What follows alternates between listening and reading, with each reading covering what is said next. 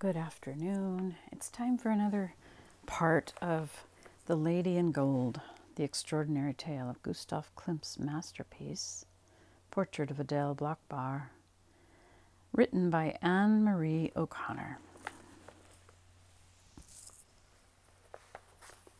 Today's reading may be two chapters because they look a bit short.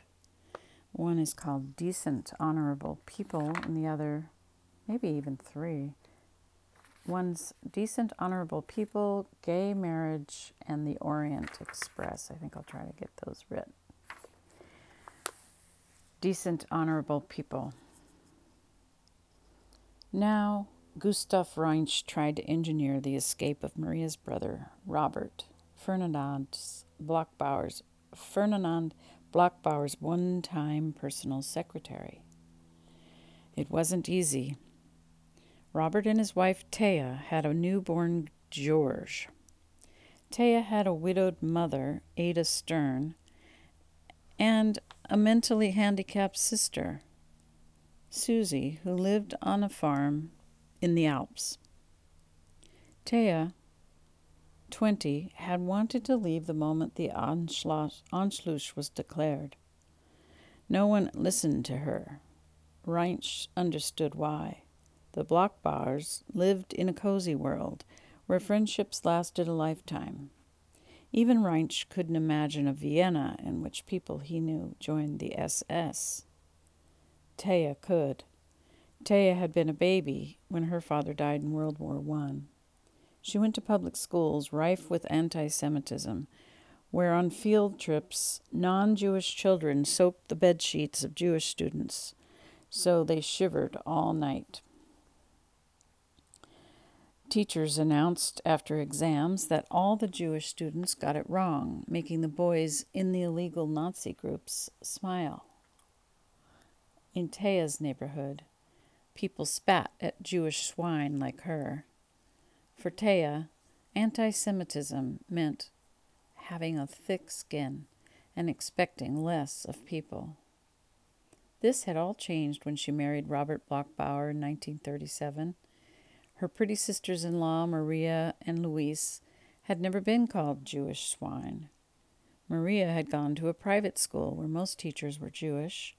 She moved in a cultured, exclusive circle where Jews and Gentiles mingled and married. Maria's brother, Leopold, was socially prominent and flew his own private jet. Sorry, and flew his own private plane. Their house was filled with Leopold's hunting trophies. At Ferdinand's Czech castle, there were butlers, cooks, liverymen, chauffeurs, and laundresses. On her first visit, Thea's little Czech maid dissolved in tears. You don't like me, the maid sobbed. You never call me to help you dress. Thea was astonished. No one here dressed themselves. Thea v- viewed Hitler not as a distant aberration, but as an immediate menace. To Thea, the Bloch-Bauers were living in a dream world, but it was a pleasant dream. Thea and Robert had beautifully furnished rooms within walking distance of the Vel- Belvedere, with a ruby colored velvet settee and Biedermeier, side chairs with petit point seats. On their mantel was a magnificent marble clock with a golden Roman legionnaire on a chariot with two steeds, a wedding present from the Bloch-Bauers. One day, as Thea and Robert left a movie theater, they spotted vendors selling afternoon newspapers, headlined with the Austrian Chancellor's summons to meet Hitler at his eagle's nest in, in the Alps. Thea froze. We have to get out, she said. Robert rolled his eyes. Thea was six months pregnant. Leave? The day Hitler arrived, Thea watched from her window as the German army marched down the boulevard. Tank after tank rolled by. German bombers roared overhead. Today, Germany belongs to us, tomorrow, the world, the soldiers sang. Harassment began immediately. and teenage boys pulled Jews from streetcars and beat them up. Thea, a petite blonde, didn't look Jewish to those boys, and she hurried by, hiding her fear. Yet even Teresa dismissed the notion of leaving. We're not going anywhere, her mother in law said. We've always been decent, honorable people. Of course, Thea thought, but that's beside the point. One day there was a knock at the door. Thea, exhausted from the heat, got up from a nap and peered out warily. It was the janitor, a harmless man. He smiled and made aimless comments about the humidity. Then he told her that every Sunday he expected cash, or else he would report them to the Gestapo as Jews with, subver- with subversive literature. Thea stared at him, stunned. She gave him money, and he slunk away. By June 1938, Thea was due to give birth any day. Their child, no, sorry, their car, I don't know what makes me say their child, their car had been confiscated, but Thea knew better than to stop making payments. She had heard that someone was killed for that. Fritz was in the Dachau. Dachau. Robert was terrified. Gustav Reinsch had warned the family that there would be razzias or house-to-house sweeps that week to uh, that week to arrest Jews and deport them to concentration camps. Reinsch thought it would be safest for them to move into the hospital. But was it safer there? Jewish doctors had been turned out of non Jewish hospitals, like the Rudolf Fiener House, a private hospital near the Vienna woods where Thea was to give birth. Jewish patients were forbidden. The staff had been replaced with Germans. Thea's obstetrician was well known. He had delivered Thea. Now he was a Jew whom Nazi authorities had ordered to stop practicing medicine. They could all be arrested. But the new Jew, but the new German, sorry, head nurse assured the doctor they would not turn him in. When they arrived, the new German hospital staff tucked Robert and another Jewish father into hospital beds as Aryan patients. It was with great fear that the obstetrician nervously brought a little brought little George into this terrifying world. The obstetrician carefully examined the wailing George and handed him to Thea. Then he hurried down the hall, pulling off his gloves, gown, and cap. At the back door, he broke into a run. He vaulted over the garden wall and fled down the dark street. The doctor had brought new life into the world for the last time in Vienna. Now he had to save his own. A week later, Thea's father in law, Gustav, died. At least poor Gustav. Gustav is at peace, she thought. Now, with a newborn, how would they get out?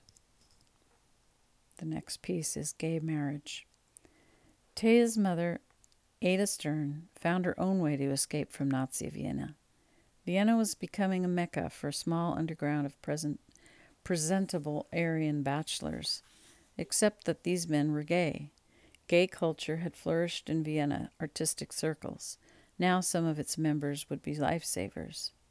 Some gay men married Jewish women and asked for nothing. Many wanted something in return money or temporary cover of respectability before the inevitable divorce. Ada found a Dutch fiancé, Jongman, Jongman van Genderingen, a distinguished looking 60 year old. His boyfriend offered to marry Ada's, Ada's cousin. Naturally, Gustav Reinsch observed, these gay men had their price. Since they were Dutch, they understood diamonds, and the dowry was a diamond ring. Ada bought a solitaire, but Jongman said the diamond wasn't good enough. At the town hall, they had heated, had a heated discussion back and forth about the value of this solitaire, and Ada had to exchange it for another. It was a double wedding, witnessed by Reinsch, with not a word about sentiment, compatibility, or consummating the marriage. The two men spent their wedding night together at their hotel, and the two women returned to their widows' beds. Thea found her new stepfather very decent. Jongman was gravely ill with cancer.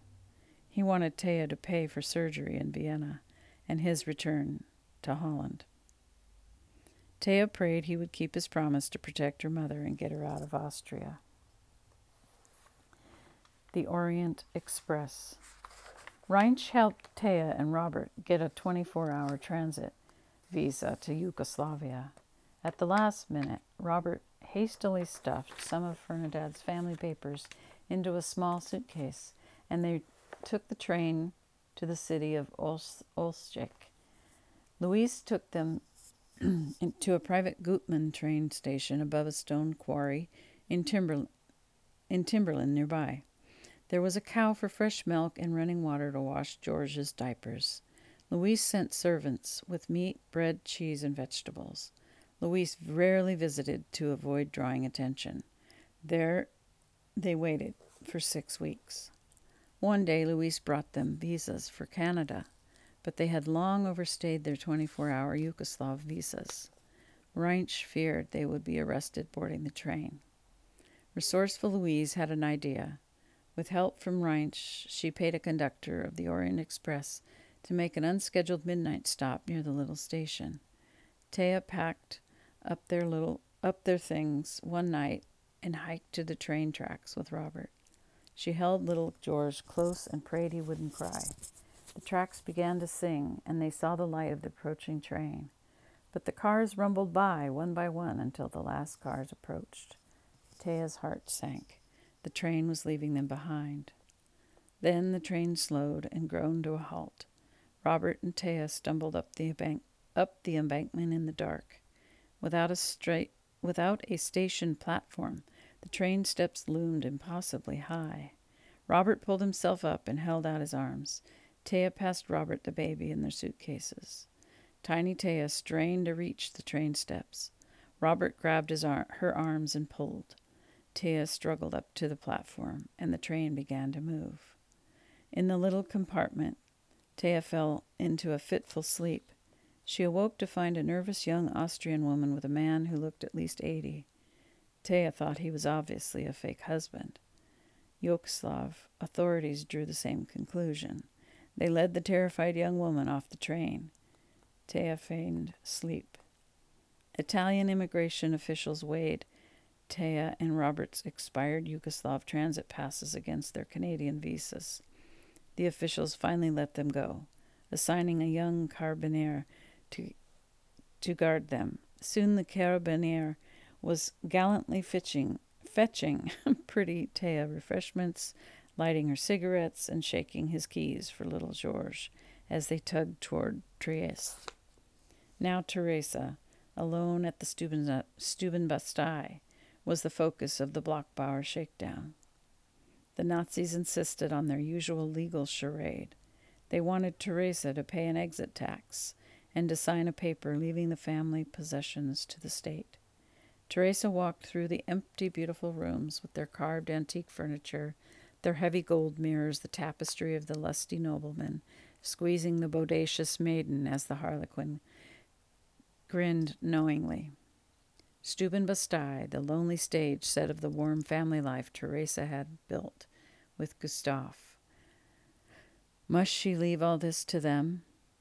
The days grew cold, short, and gray. One afternoon in November, as twilight fell, a roar rose from the street. Teresa peered out the window. Truckloads of uniformed men crowded the Ringstrasse. A mob gathered. A friend called. SS officers were taking axes and crowbars to Jewish businesses attacking Jews they found in the street. Men rounded up Jews at a school, and some people were so frightened they jumped out of the windows to their deaths. They were destroying the synagogues. There were fires all over the city. It was Kristallnacht, the night of the broken glass, a dress rehearsal for the unimaginable, unimaginable destruction to come. Teresa's precious Vienna was a bloodthirsty mob. She was cornered. Three days before Christmas, Teresa began to sign over her assets. She had to get out. And that is the end of the reading for today. I hope you enjoyed it. Thanks for listening.